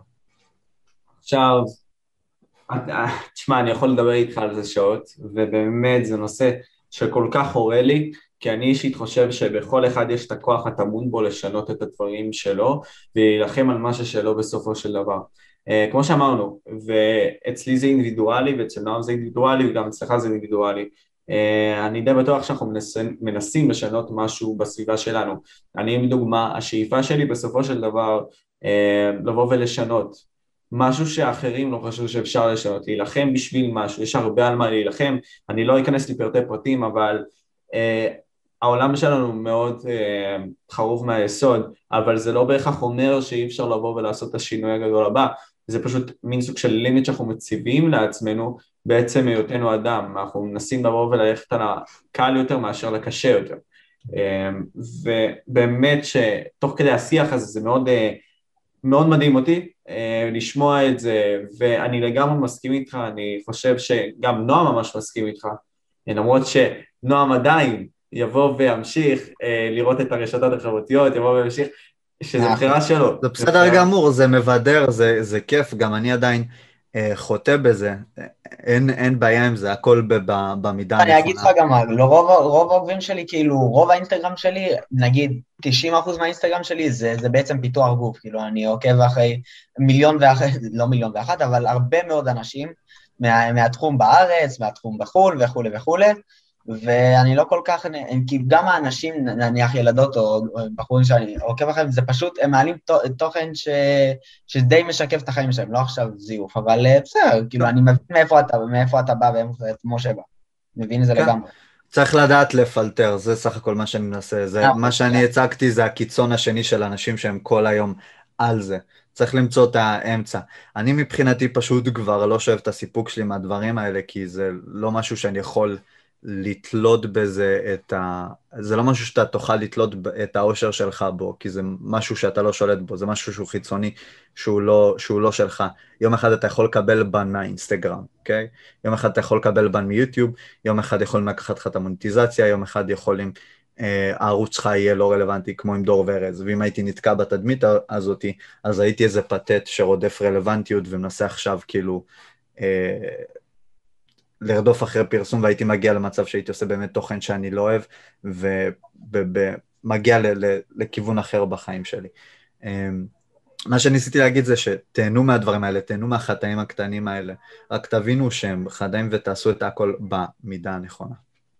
מדהים, אה, ואני חושב שעם הקטע הזה אנחנו נסכם את הנושא הזה ספציפית, אבל אני אשאל אותך מספר שאלות נוספות בלי קשר. ב-BJJ, אה, מי האנשים שאתה הכי אוהב בעולם? וואו, בג'ו-ג'יצו, אמ, אז אה, זה יש, יש הרבה היבטים, יש מבחינת טכנית מי אני אוהב, מבחינת אישיויות, מה הם עושים, מה הם יכולים לעשות. אה, מבחינתי, מבחינת אה, פילוסופיה וטכניקה, אני מאוד מאוד אוהב את מרסלו גרסיה, שהוא בחור שהוא יותר אולד סקול. הוא אומר שהוא לא מנסה שום דבר שהוא לא יעבוד על חבר'ה שהם יותר גדולים ממנו או לא זה. כל, ה, כל המשחק שלו אמור לעבוד על יריב לא משנה מה הגודל שלו, לא משנה כמה הוא חזק, לא משנה מה הוא. אז הוא, הוא מאוד אפקטיבי, מאוד אקונומי באיך שהוא בונה את המשחק שלו. Uh, עוד מישהו שאני ממש אוהב זה דמיאן מאיה, שהוא דווקא ב-UFC, שהיה לו תקופה שהוא פירק חצי מהליגה ולכולם לקח את הגב וחנק. Uh, יש לו משחק גם, הוא פשוט מוביל אנשים בפאנל שלו וגורר אותם למשחק שלו, שזה היבט שאני מאוד מאוד מעריך. וגם את החבר'ה הצעירים שהם מאוד כישרונים והם יותר בקטע של מימים וממש מצחיקים כמו גורדון ריין וגרי טון, הסצנה של הסאבמישן אונלי. אז אני באמת רואה ואוסף מכולם ומנסה ללמוד כמה שיותר. חבר'ה שהם ממש טכניים וחבר'ה שהם לא לוקחים את זה יותר מדי ברצינות ומודעים לעצמם. אבל עדיין, נגיד גורדון ריין, עם כמה שהבן אדם הוא פחות רציני, כמו נגיד מרסלו גרסיה, שהוא פשוט אישיות בפני עצמו, אמ, גם גורדון ריין מן הסתם, אבל גורדון ריין, גם בלי קשר לכך שהוא חזק, ואתה רואה את השינוי העצום שהיה לו, הוא פשוט פנומנל ברמות הכי גבוהות שיש, ולראות את זה כבן אדם שאוהב אומנויות לחימה מגיל באמת שבע, מהפעם שהצטרפתי לג'ודו, למרות שלא אהבתי ג'ודו, אמ, זה פשוט מעניין, זה פשוט, לראות קרב זה כמו לראות משחק שחמט, זה כמו לראות טנגו, זה פשוט מדהים לדעתי, וכל פעם זה עושה לי ניצוצות בעיניים רק מלראות הקרבות האלה. אמ, אם, אם תראה אותו, אני, אם אני לא טועה, הוא כל פעם uh, בקבוצות של ה-DVDים שהוא בוחר, הוא מבקש מצופים וסאבסקרייברים שלו שיבקשו הכנעות מה-DVD כדי שהוא יראה שזה באמת עובד והוא עושה אותם. והוא עושה דברים ממש ממש הזויים כדי להוכיח שזה עובד, ואתם תראו תחרות אחרי באמת שהוא עושה את התרגיל שצופים ביקשו ממנו ספציפיים, לעומת נגיד armbar מ mount, שזה משהו שלא רואים הרבה ב high-level, אז הוא פשוט בקר... בקרבות האחרונים שלו, הוא מצא מישהו, התעלל בו, לקח לו heel hook, אם אני לא טועה שזה ההכנעה שהיא trademark שלו, כל הנעילות רגליים, והוא שחרר את זה בשביל ללכת לעשות את הארמבר, להראות שזה באמת עובד, אז זה אחד מההיבטים שאני יותר אוהב באישיות שלו, הוא באמת אה, תותח על. הוא מתאמן בקבוצה, לדעתי ולדעת רבים, אה, הכי טובה בעולם, יש להם מאמן ג'ו-ג'יצו באמת אגדי, אה, ג'ון דנהר. כן, ג'ון דנהר המאמן גם של GSP. דרך אגב, אנחנו עוד מעט נגיע לזירת ה-MMA, אני אשאל גם שאלות, אה, אבל שאלה כזאת בישראל, האם הרמה של ה-BJJ מתחילה לבוא ולהתעצם? כי אצלי נגיד באשקלון, עם כמה שאני רוצה ללכת ל-BJJ, אני לא יכול, אין אצלי, אבל האם זה מתעצם ממה שאתה מרגיש? שוב פעם, אני אגיד את זה, אני כאילו, בשיא הצניעות שיש, יש פה רמה ממש ממש גבוהה. אה, אני אישית חגורה סגולה ויצא לי להתחרות עם חבר'ה ברמה שלי, עם חבר'ה טיפה רמה מעליי, להתגלגל גם עם הרבה מועדונים, ואני לא אולי שחורה שרואה דברים מלמעלה ומבין את כל האינטריקציות וכל הסיבוכים ואת הרמה האמיתית של כל אחד, אבל יש פה בהחלט רמה, אתה רואה שהם מייצרים אנשים שהם אלופי אירופה בארגונים, כאילו, באומנויות לחימה יש כמה ארגונים, עם אלופי אירופה בארגונים מסוימים, אני לא יודע אם גם ב-IBJJF לקחו, יש נבחרת ישראל, הם מקבלים מלגות, משקיעים בהם, אה, וכשהתגלגלתי איתם באמת הרגשתי, אתה מרגיש את ההבדל, אתה רואה, אוקיי, הם ספורטאים, הם משקיעים, יש להם גם כושר, גם טכניקה, מוסר עבודה. יש פה, אם יש משהו, אני חושב שיש בו עתיד, אה, זה הג'ו-ג'יצו פה. הלוואי וזה יגיע לאולימפיאדה, ואנחנו נראה יותר מדליות לדעתי מהג'ודו אפילו, כי זה באמת... Uh, זה באמת ספורט שאני חושב שישראל תהיה טובה בו והיא מאוד טובה בו עכשיו. עוד, אני מאמין שגם עוד כמה שנים אנחנו נראה חבר'ה אה, צעירים פה שאולי היום בני 13, בני 15, יגיעו לסצנות של הסובמישן אונלי ולטורנירים הכי גדולים אה, בעולם, אולי יפסידו ואפילו ינצחו חבר'ה כמו גורדון ריין, אה, אבל אני בהחלט רואה עתיד לספורט פה בארץ, יש פה רמה ממש גבוהה. מדהים, אני ממש שמח לשמוע את זה. כמו שאמרתי, אילי ברזילי גם, בדוגמה, אני אתן דוגמה למישהו ש-BJJ אה, זכה בטורנירי נוער ואליפויות עולם אירופה, שזה בכלל, אתה שומע את זה, זה מדהים, אה, בכל ענפי הספורט, לא משנה איזה ענף ספורט, אפילו אם הוא ענף ספורט פשוט, לשמוע את זה זה פשוט מדהים, וההתקדמות שלנו באמת עצומה לדעתי, ואנחנו מגיעים לזה. רק מה שחסר לדעתי זה העניין של המשמעת, העניין של לבוא ולהיכנס ולעשות החזרות בשביל להיות טוב, אבל חוץ מזה לדעתי, הדרך היא נכונה ביותר, וזה לגבי זה. עכשיו אני אלך באמת לסדרת ה-UFC, עכשיו אני אשאל אותך שאלה לגבי הקלף שהולך להיות עוד מעט, שזה ברונסון נגד הולנד. כן. אם, אם אתה מכיר אותם, נכון? אה, אז זהו, ש-UFC בשנה האחרונה פחות עקבתי, אני אגיד לך את האמת, רוב האנשים ב main card אני לא אכיר לצערי הרב, כי אה, בגלל כל הקטע של ה Fight Island ושהקהל היה חסר ואיבדנו הרבה הייפ, קצת נפלתי מזה, אני לא חושב שיש הרבה פרוספקטים מרגשים. החבר'ה שאני באמת אוהב לראות, לצערי הרב, אה, לא עולים לקרבות בזמן הקרוב. אני אוהב לדוגמה את בריאן אורטגה, prospect של ג'ו-ג'יצו. הוא עולה תכף, הוא עולה, הוא עולה. כן. אה, דקה, אני אגיד לך, שנייה, רק רגע, אני מצטער שאני קוטע אותך, פשוט, אני שמעתי את זה, אמרתי, לא, לא, זה לא נכון. אה, הוא אמור לעלות, אה, אבל הוא לא היה פעיל כל כך בשנה, שנתיים האחרונות, ובגלל זה זה... חבר'ה כאלה זה חלק מהסיבה הגדולה שיצא לי פחות לעקוב השנה, חוץ מקרבות שהם באמת סופר מיינסטרים, כמו קונור, פוריה וכאלה, כל הקרבות של קביב. אה, גם דמיאן מאיה אה, לא היה הרבה זמן ב limelight. אה, שכחתי, הבחור שממצמץ הרבה, ריאן הול.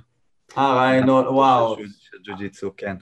הוא גאון. הבן אדם לגמרי על שיא הספקטרום, וזו הסיבה שכיף לראות אותו. משחק שלו מאוד מאוד חכם, מאוד אסטרטגי. ריאן הול, מקנזי דרן, שהיא גם פרוספקטית של ג'ו-ג'יצו, של האנשים, שאף פעם לא מגיע במשקל הנכון. אבל יש לה ג'ו-ג'יצו ברמה עולמית. אה, לצערי הרב, כל החבר'ה האלה שאני באמת אוהב, שרובם פרוספקטים של ג'ו-ג'יצו, או מתאבקים כי אני אוהב את האלמנט של ה grappling, הם לא שמה. אה, והחבר'ה שבאמת מרגשים מבחינת striking, שכיף לראות אותם, כמו קונור, קאובוי וזה, או שהם מידרדרים או שהם פחות פעילים, או שחלק גדול מהם פרש. אה, ג'ו לוזון לדוגמה, גם לא היה פעיל בכלל בזמן האחרון, אחד הלוחמים האהובים עליי. אה, נייט דיאז, אני חושב, היה לו קרב, הקרב האחרון שהוא הפסיד אותו, אם אני זוכר נכון.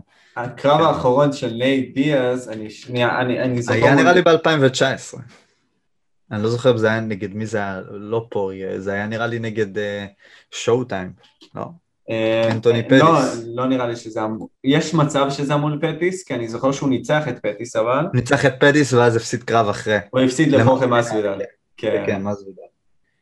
גם חבר'ה כמו מסוידל שהם היו מרביצים בחצר האחורית קצת נעלמו מהתמונה. בן אסקרן שרציתי לראות אותו איך הוא ב-UFC וקצת מסוידל חיבה אותו.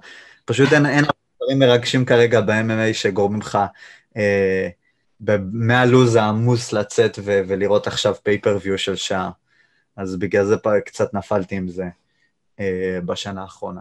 אז אין לי באמת אה, דעה על ברונסון נגד הולנד, למרות שברונסון אני זוכר את- עוד- טיפה כשהוא פרוספקט. כן, הוא קיבל נוקאוט מהדסניה. דרך אגב, דיברת על פרוספקטים שכן מראים את עצמם, לדעתי כן יש, האומנם לא הרבה כמו פעם. אה, מן הסתם שכן יש שעולים אה, כמו ווי לינג, אה, שהיא בעצם האלופה במשקל ה strawweight של את- 115. 115, נכון.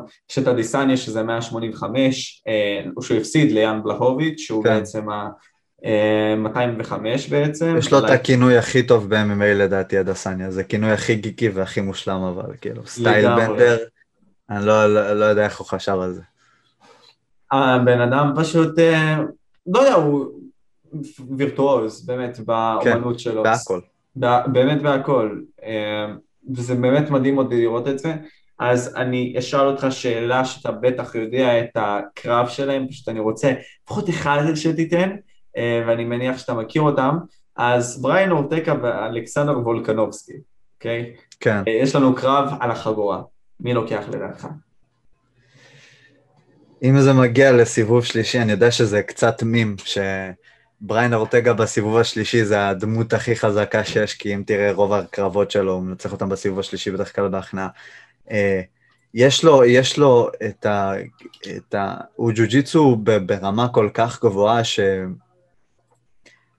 לא, לא רק מעבר לרמה הממוצעת ב-MMA שלוחמים רגילים יש להם, ממש קשה להתמודד איתה. אני חושב שהרמה של הג'ו-ג'יצו שלו, אם הוא, אם הוא ימשיך בקו הזה ב-MMA ויפתח אותה, הוא יגיע לרמה של הג'ו-ג'יצו שלו, כמו הרמה של ההאבקות של קביב ב-MMA, כאילו. הבן אדם יכול לתפוס לך את הצוואר עם ארם אין ולסיים גיליוטינה בעמידה, אה, יש לו משולש חייתי.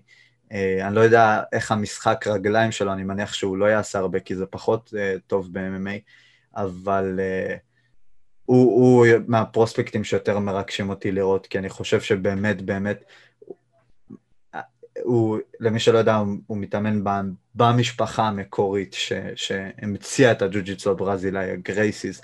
אה, הנר גרייסי מאמן אותו, אה, ובאמת הסטייל שלו מזכיר המון ג'ו-ג'יצו אולד סקול, של אנשים שתיתן להם פשוט אחיזה בגי ונגמר הקרב, אז הוא תן לו אחיזה בצוואר וזה סוף הקרב. וזה מה שאני אוהב במשחק שלו, ואני חושב שאם הוא באמת יגיע אפילו ל clinch או ל take down, אה, אז אה, הסיפור של אה, וולקנובסקי גמור, ויש לו עמידה ממש ממש טובה לאורטגה. אני גם ראיתי שיפור מאוד מאוד ניכר מקרב לקרב אצלו, והוא משקיע בזה. אז אני חושב שהוא ינצח. אני מאוד מעניין, אבל עם כמה שאני רוצה עכשיו לתת את ה prediction שלי, לדעתי שגם וולקנובסקי ייקח, למרות שאורטגה הוא מדהים, אה, אני חושב שוולקנובסקי ייקח. בכל מקרה אבל, אה, אני אתן לנועם לשאול את השאלה האחרונה, אה, שאלת הפודקאסט האחרונה, אז תביא אותה. לשאול, איפה תהיה עוד, איפה אתה חושב שאתה תהיה עוד איזה שנה, שנתיים מהיום? כי אני זוכר ש- את הפודקאסט שאמרת שאתה לומד משהו. מדעי אה, המחשב. כן. אז אני עכשיו לומד באמת מדעי המחשב ב- בתור גם משהו שאני רוצה לעסוק בו בעתיד, וגם אחלה פולבק. מה שאני כן מקווה זה אה, להגיע גם למצב שאני מתחרה אה, יותר בג'ו-ג'יצו, השנה הזאת קצת עיכבה אותנו תקופה של הקורונה, רציתי כבר להתחיל להיכנס יותר אה, ברצינות, אה, אולי בעתיד אפילו להגיע לנבחרת ישראל.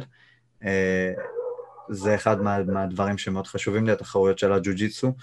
אה, גם בתור מאמן, אני מאמן ילדים ונוער, אז אה, באמת להגיע אה, למצב ש, שהאימונים שלי משתפרים ונותנים אפילו יותר, יותר ערך לחניכים שלי ולראות אותם אפילו אולי, אולי עולים ומתחרים בעתיד ולהקנות להם את היכולות האת- האתלטיות האלה והיכולת פתירת בעיות.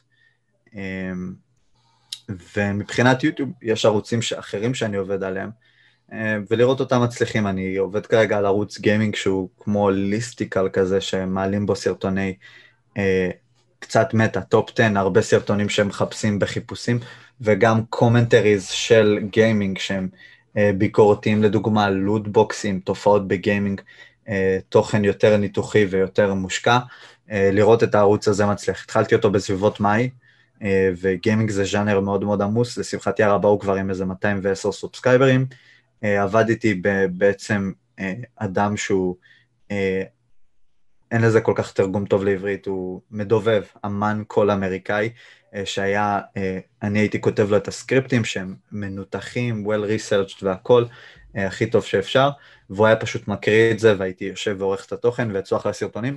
ועכשיו אה, אני לוקח פיקוד על הערוץ, אז כנראה אני אהיה הכל מעבר לכותב הסקריפטים ולריסרצ'ים, אז לראות גם את זה מצליח. אז uh, הפודקאסט הזה סוג של קפסולת זמן, לסיים uh, את התואר, בתקווה בעוד כמה שנים שיהיה לי משהו ליפול עליו, ומשהו שהוא uh, מוחשי והוא אקסטרה, להצליח ביוטיוב, וגם uh, בעולם של האומנויות לחימה, ואולי בעוד איזה 4-5 שנים גם חגורה שחורה.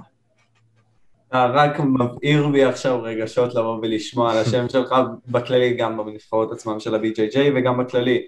אה, נשמח לבוא ולשמוע עליך בכללי אחרי זה. אה, אהבתי מאוד את ההשתתפות בפודקאסט, נתת הרבה מאוד אלמנטים מדהימים. תן שאוט-אוט אה, לערוצים שלך, כי אני באמת אשמח לבוא ולראות אותם אחרי זה, ובלי קשר גם אחרי זה אנחנו נבוא ונסיים, אז קדימה. כן.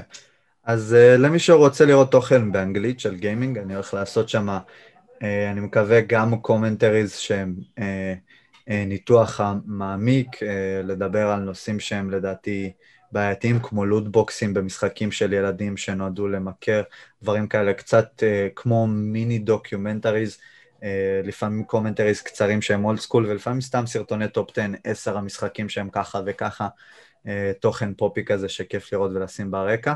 אז תבדקו, תקפצו ל-GLHF Videos, כבר על 210 סובסקייברים. הסרטון האחרון הוא כן עם הקול שלי, אתם תשמעו את ההבדל אה, עם המבטא הכבד שלי לעומת אמן קול אמריקאי, אבל תדעו שכל הסקריפטים שם אני כתבתי ואני מתכנן, אני מקווה שאם יהיה שם את הקהל שיתמוך ויתמיד ויראה כל סרטון אה, ואלגוריתם של יוטיוב יאהב את זה, אז אוכל באמת לבנות שם קהילה וליצור תוכן הכי איכותי שרק אפשר. תודה רבה לך דור, היית מדהים. תודה רבה לכם צופים, היינו משה, נועם ודור אסרף, ביי. תודה רבה דור. מכיף מעריכים. זהו. זה הפודקאסט שלכם, תתמידו עם זה.